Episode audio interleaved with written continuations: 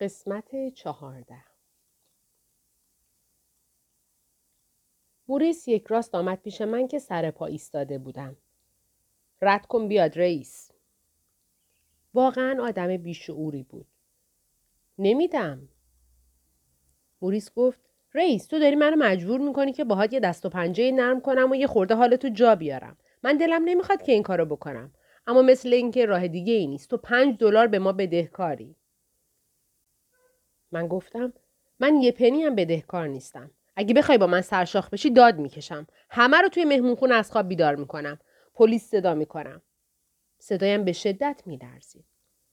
موریس گفت داد بکش آنقدر داد بکش که جون در بیاد مثل اینکه می‌خوای کاری بکنی که بابا ننت بالاخره خبردار بشن که این شب رو چطوری گذروندی یه بچه عیونی مثل تو دست از سرم وردارین ولم کنین اگه از اول می‌گفتی ده دلار خب این بازی یه چیزی. اما من خیلی واضح شنیدم. موریس مرا راست به در اتاق چسبانده بود. می‌خوای بدیش یا نه؟ تقریبا بالای سر من ایستاده بود با آن شکم گنده پشمالو و نکبتش. من گفتم ولم کنین بریم بیرون از اتاق من. هنوز هم دستهایم روی سینم قلاب بود. من هم کم آدم کل شقی نیستم. بعد سانی برای اولین بار شروع کرد به حرف زدن. های موریس می‌خوای کیفشو بردارم؟ گذاشتش روی اون چی بهش میگن؟ آره ورش دار. ولش کن کیفمو. سانی گفت اینها ورش داشتم. یک اسکلاس پنج دلاری را جلوی چشم من تکان داد. می‌بینی؟ فقط همون پنج دلاری ورداشتن که به من بدهکاری. خیال نکن من آدم کلاه برداری هستم. من یک باره شروع کردم به گریه کردن. اگر گریه هم نمی گرفت حاضر بودم هر چه بخواهند بهشان بدهم. اما گریه هم گرفت. گفتم نه شما آدم های کلاهبرداری نیستین. فقط دارین روز روشن پنج دلار از من میدزدین. موریس گفت صدا تو ببر. و محکم هلم داد. سانی گفت ولش کن با بیا بریم. حالا دیگه طلبمون رو زنده کردیم. یالا را بیفت. بیا بریم. موریس گفت دارم میام. اما نرفت های موریس مگه با تو نیستم میگم ولش کن ده ولش کن دیگه موریس با لحن بسیار معصومانه گفت حالا ببین کیه که داره مردم اذیت می‌کنه. بعد با انگشتانش پیژامه مرا محکم قاب زد. من رویم نمی شود به شما بگویم که کجا را قاب زد. ولی بعد جوری درد گرفت. به او گفتم که تو آدم بیشعور و کثیفی هستی. او گفت نفهمیدم چی گفتی؟ مثل اشخاص کر دستهایش را گذاشت پشت گوشهایش. نفهمیدم.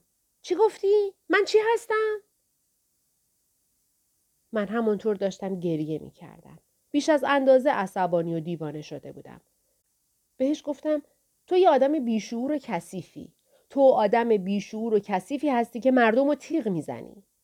ببین اگه یکی دو سال دیگه از اون آدمای وامونده و تو سریخوری نشدی که میفتن تو خیابونا و گدایی می‌کنن و میگن تو رو به خدا پولی یه چای به من کمک کنین شپش از سر و روت بالا میرو تمام کت کثیفت بعد موریس مشت محکمی خوابان به من من حتی سعی نکردم خودم را کنار بکشم و یا اینکه جلوی دستش را بگیرم و یا کار دیگری بکنم. آنچه حس کردم فقط ضربه محکمی بود که به شکم من خورد. با این حال ناک اوتی چیزی نشده بودم. برای اینکه یادم هست که از روی کف اتاق به بالا نگاه کردم و هر دویشان را دیدم که از اتاق بیرون رفتند و در را بستند. بعد تا مدتی نسبتا طولانی درازکش روی کف اتاق ماندم. درست همانطور که بعد از دعوای با استرادلیتر روی زمین افتاده بودم. منتها این دفعه فکر می کردم که دارم زیر آب خفه می شدم. بدبختی اینجا بود که نفسم به زور بالا می آمد. موقعی که بالاخره از زمین بلند شدم مجبور شدم که دولا دولا و در حالی که دستهایم را روی شکمم گذاشته بودم به طرف حمام بروم. اما من دیوانه هستم. به خدا قسم دیوانه هستم. تقریبا نصف راه حمام را رفته بودم که شروع کردم به وانمود کردن اینکه گلوله ای توی شکم من جای گرفته است و اینکه این گلوله را موریس توی شکم من خالی کرده است. در این موقع تصمیم گرفتم که بروم توی حمام یک چتول شراب بربن یا یک مشروب پدر مادردار دیگری بزنم تا اعصابم تسکین پیدا کند و بتوانم جدا وارد عمل بشوم. خودم را توی ذهنم مجسم می کردم که لباسم را پوشیدم و از حمام بیرون آمدم و هفتیرم را گذاشتم توی جیبم و دارم تلو تلو می خورم. بعد به جای اینکه سوار آسانسور بشوم پیاده می روم پایین. دستهایم را به نرده های پلکان می گیرم. و در حالی که خون قطره قطره از گوشه لبم به زمین می ریزد می روم پایین. کاری که می کنم این است که چند طبقه می روم پایین در حالی که دستهام را روی شکمم گذاشتم و خون دارد همه جا می ریزد و بعد زنگ آسانسور را می زنم. همین که موریس در را باز می کند و می بیند که هفتیر توی دستم است از روی ترس شروع می کند به جیغ کشیدن تا شاید من ولش کنم. اما با این حال میزنمش. شش تا تیر پشت سر هم توی شکم گنده پرپشمش خالی می کنم.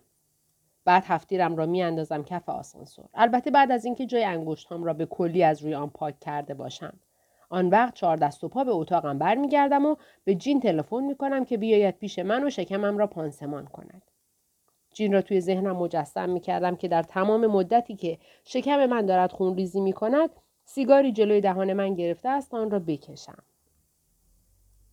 این فیلم های لعنتی. این فیلم ها واقعا اخلاق آدم را فاسد می کند. بیشوخی می گویم. در حدود یک ساعت توی حمام ماندم و بدنم را شستم بعد برگشتم و گرفتم خوابیدم. تقریبا مدت زیادی کشید تا خوابم برد. حتی خسته نبودم اما بالاخره خوابم برد. آنچه واقعا دلم می‌خواست این بود که خودکشی کنم. دلم می‌خواست از پنجره خودم را پرت کنم پایین. اگر یقین داشتم که به محض زمین خوردن کسی پیدا می شود که پارچه روی جسد من بکشد احتمال داشت این کار را بکنم.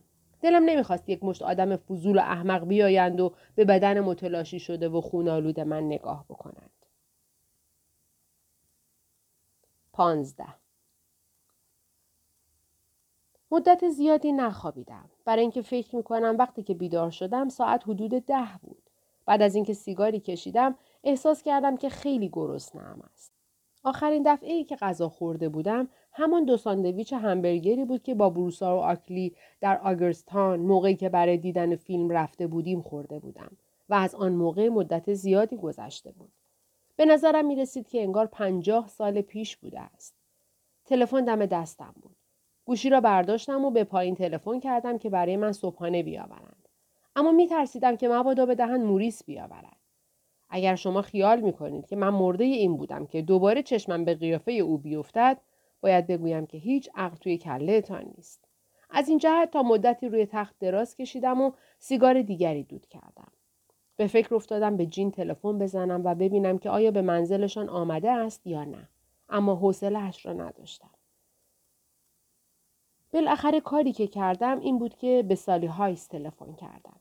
سالی به مدرسه ماری وودراف می‌رفت و من می‌دانستم که او در خانهشان است. برای اینکه یکی دو هفته پیش از آن نامه ای به من نوشته بود. من زیاد مردهش نبودم اما سالها بود که می شناختمش. من از روی خریت همیشه خیال می کردم که سالی دختر کاملا باهوش و فهمیده است. علت اینکه او را همچو دختر خیال می کردم این بود که سالی معلومات زیادی در مورد تئاتر و نمایشنامه و ادبیات و از این مزخرفات داشت. اگر کسی درباره این چیزها معلومات زیادی داشته باشد مدتی طول می کشد تا آدم بفهمد که آیا او واقعا شخص احمقی است یا نه. این فهمیدن در مورد سالی سالها برای من طول کشید. من خیال می کنم اگر ما به خیلی امور مسخره نمی پرداختیم این موضوع خیلی زودتر از اینها دستگیرم می شد. عیب بزرگ من این است که همیشه خیال می کنم تمام دخترهایی که من با آنها رابطه دارم اشخاص باهوش و فهمیده ای هستند. این دو موضوع اصلا ربطی به هم ندارند ولی من همیشه فکر می کنم که مربوطند. در هر صورت به او تلفن زدم. اول کلفتشان گوشی را برداشت. بعد پدرش. تا آخر سر خودش آمد. من گفتم سالی؟ او گفت بله کیه؟ سال دختر حقه باز و آبزیر کاهی بود. من قبلا به پدرش گفته بودم که کی هستم. منم هولدن کالفیلد. حال چطوره؟ هولدن تویی؟ خوبه تو چطوری؟ مامانی گوش کن خب حالت چطوره؟ منظورم اینه که اوضاع مدرسه از چه قراره؟ سالی گفت خوبه منظورم اینه که خبر داری؟ مامانی راستی گوش کن تو امروز کار داری یا نه؟ امروز یک شنبه است و همیشه صبح یک شنبه یکی دو تا نمایش برقراره به نفع انجمنهای خیریه و از این چیزا میل داری بریم خیلی مشتاقم. بسیار عالیه. عالی. اگر از یک لغت خیلی بدم بیاید همان کلمه عالی است. یک لغت قلابی و بی حقیقت است. من یکو به سرم زد که بهش بگویم موضوع نمایش را نشنیده بگیرد. اما تا مدتی مشغول شروور گفتن بودیم. یعنی او بود که داشت شروور می‌گفت. اصلا مجال نمی‌داد که یک کلمه هم من حرف بزنم. اول راجع به یک دانشجوی هاروارد که از قرار معلوم سال اول بود اما خودش طبق معمول اصلا بروز نداد صحبت کرد و گفت که پسر او را واقعا عاصی کرده است می گفت شب و روز به او تلفن می کند. شب و روز جدا کیف کردم. بعد راجع به یک نفر دیگر گفت که دانشجوی دانشکده افسری وست پوینت بود و حاضر بود جانش را فدای او بکند. دیگر چه بهتر از این؟ من به او گفتم که ساعت دو بعد از ظهر بیاید جلوی بلتیمور و زیر ساعت بایستد و دیر هم نیاید برای اینکه ممکن بود نمایش ساعت دو و نیم شروع بشود سالی همیشه دیر سر وعده می آمد. بعد گوشی را گذاشتم زمین. سالی کلی دلخورم کرد. اما عوضش دختر خیلی خوشگلی بود. بعد از اینکه با سالی قرار گذاشتیم از رخت خواب آمدم بیرون و لباسم را پوشیدم و اسباب اساسیه هم را گذاشتم توی کیفم. پیش از اینکه از اتاقم بیایم بیرون از پنجره به بیرون نگاه کردم تا ببینم آن منحرف های بدکاره مشغول چه کاری هستند. اما همهشان پرده ها را انداخته بودند. معلوم بود که وقتی صبح می شود حیا و نجابت آنها هم گل می کند. بعد به آسانسور رفتم پایین و پول اتاق و غذا و این چیزها را حساب کردم و آمدم بیرون. موریس را هیچ جا ندیدم و دنبالش هم نگشتم. نمی‌خواستم برای پیدا کردنش خودم را به آب و آتش بزنم. بیرون مهمانخانه سوار تاکسی شدم ولی اصلا نمی‌دانستم کجا می‌خواهم بروم. جایی نداشتم بروم. تازه روز یکشنبه بود و تا روز چهارشنبه هم نمی‌شد به منزل رفت و اگر هم خیلی زود می‌خواستم بروم زودتر از سهشنبه نمی‌شد به هیچ وجه مایل نبودم به مهمانخانه دیگری بروم و بگذارم مغزم پاک داغان بشود و قاطی دیوانه ها بشوم از این جهت به راننده گفتم مرا به ایستگاه گرند سانترال ببرد آنجا نزدیک بلتیمور بود همان جایی که با سالی قرار گذاشته بودم پیش خود حساب کردم که بهتر از کیفهایم را بگذارم توی یکی از گاف صندوق که کلیدش را می‌دهند به خود آدم و بعد بروم صبحانه بخورم. گرسنه هم شده بود. موقعی که توی تاکسی بودم کیف بغلیم را درآوردم و پولهایم را شمردم. دقیقا یادم نیست که چقدر از پولهایم مانده بود. اما آنچه مانده بود مبلغ قابل توجهی نبود. من در طی دو هفته پول هنگفتی را به باد داده بودم. جدا ولخرجی کرده بودم. من خصلتا آدم ولخرجی هستم. بدبختی آنچه را هم که خرج نمی کنم گم می کنم. بیشتر اوقات حتی فراموش می کنم که توی رستوران ها و باشگاه های شبانه و از این جور جاها بقیه پولهایم را پس بگیرم. پدر و مادرم از این اخلاق من پاک عاجزند ولی نباید سرزنششان کرد. گویین که پدرم از آن خرپول هاست. درست نمی‌دانم چقدر در می آورد ولی می‌دانم حسابی در می آورد. مشاور حقوقی یک شرکت بزرگ است. اینجور اشخاص کاروبارشان حسابی سکه است. دلیل دیگرم این که می‌دانم پدرم حسابی پولدار است این است که همیشه در تئاترهای برادوی برای نمایش های جدید سرمایه گذاری می کند. گویین که این نمایشنامه ها هیچ وقت نمی‌گیرد و سرمایه پدرم به هدر می رود. و هر وقت هم که پدرم دست به این کار می‌زند مادرم حسابی از کوره در می رود. از وقتی که برادرم الی مرده مادرم خیلی دل شکسته شده. خیلی حساس و عصبانی شده و دلیل دیگر این که خیلی ناراحت بودم که مبادا مادرم از جریان رفوزه شدن من با خبر شود همین بود. بعد از اینکه کیفهایم را توی یکی از گاف های ایستگاه امانت گذاشتم رفتم به یک ساندویچ فروشی فسقلی و صبحانه خوردم. صبحانه کاملا مفصلی خوردم که برای معده من خیلی زیاد بود. آب پرتقال، ژامبون، تخم مرغ، کباب و قهوه. معمولا من فقط یک لیوان آب پرتقال می‌خورم اصولا آدم کم غذایی هستم. جدا کم غذا هستم و علت اینکه این لاغر مردنی هستم همین است. برای من رژیم معین کرده بودند و گفته بودند باید غذاهای نشاسته دار از اینجور چیزها بخورم تا چاق بشوم. اما من هیچ وقت در بندش نشدم. هر وقت که بیرون بخواهم غذا بخورم معمولا فقط یک ساندویچ پنیر و یک لیوان شیر مالتدار می‌خورم. البته این غذای زیادی نیست ولی عوضش شیر مالتدار کلی ویتامین دارد. موقعی که مشغول خوردن تخم مرغ بودم دو تا راهبه که چمدانهاشان را دستشان گرفته بودند آمدن تو و نشستند پهلوی من جلوی پیشخان پیش خودم حد زدم که شاید می‌خواهند به صومعه دیگری بروند و منتظر قطارند اینطور به نظر می رسید که نمی‌دانند چمدانهاشان را چه کار کنند این بود که رفتم و کمکشان کردم چمدانهاشان خیلی ارزان قیمت به نظر می آمدند. از آن چمدانهایی بودند که چرمشان مصنوعی است می‌دانم که این موضوع چندان اهمیت ندارد اما من بدم میآید کسی چمدان ارزان قیمت داشته باشد این حرف خیلی وحشتناک به نظر می رسد. اما من از کسانی که چمدانهای ارزان قیمت داشته باشند رفته رفته بدم می آید. یک بار جریان بامزه ای اتفاق افتاد.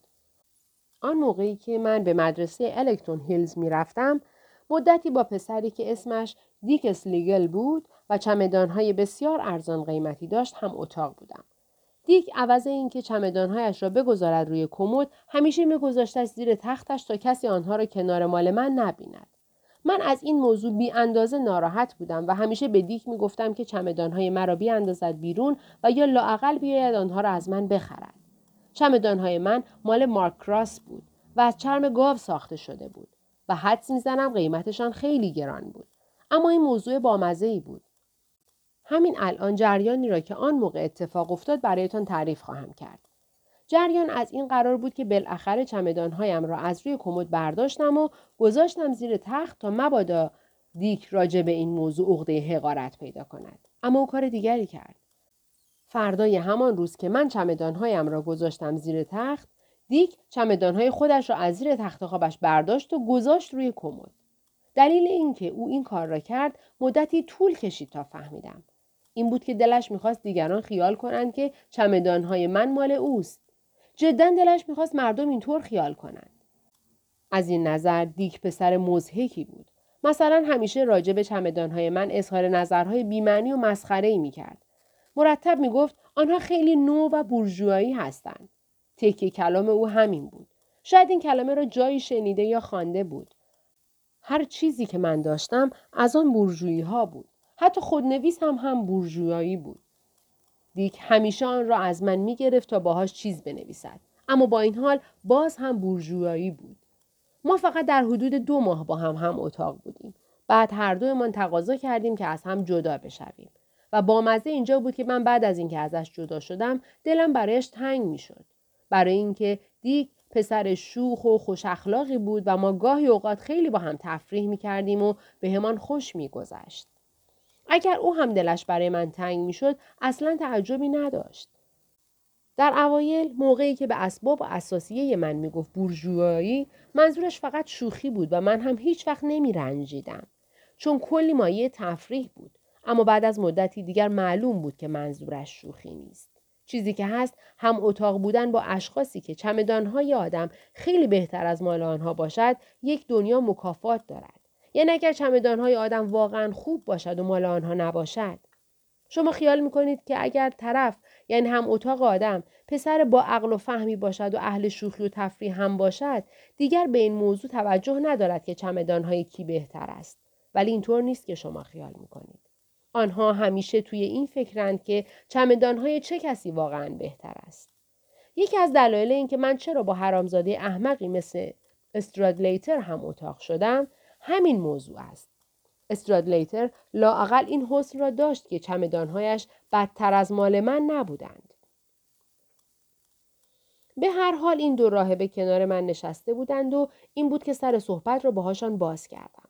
آنکه پهلوی من نشسته بود یکی از آن زنبیل های حسیری دستش گرفته بود که دار و دسته سپاه رستگاری نزدیکی های عید با آنها پول جمع می کنند. آدم آنها را می بیند که در گوشه خیابانها مخصوصا خیابان پنجم جلوی فروشگاه های بزرگ می در هر صورت زنبیل راهبه ای که پهلوی دست من نشسته بود از دستش افتاد زمین و من دستم را دراز کردم و آن را از روی زمین برداشتم و به او دادم. ازش پرسیدم که آیا مشغول جمعآوری اعانه برای مؤسسات خیریه است؟ گفت نه. گفت موقع بستن چمدان نتوانسته است که آن را توی چمدانها جا بدهد. و حالا گرفته از دستش. وقتی که با آدم نگاه می کرد لبخند بسیار ملیح و قشنگی می زد. دماغ بسیار بزرگی داشت و یکی از آن عینک های دورفلزی که چیز چندان جالبی نیستند به چشمش زده بود. اما صورت بی اندازه با محبت و مهربانی داشت. بهش گفتم فکر کردم اگر شما دارین پول جمع می‌کنین من هم مبلغ جزئی کمک کنم. شما می‌تونید این را تا موقع جمعآوری اعانه پیش خودتان نگه دارین.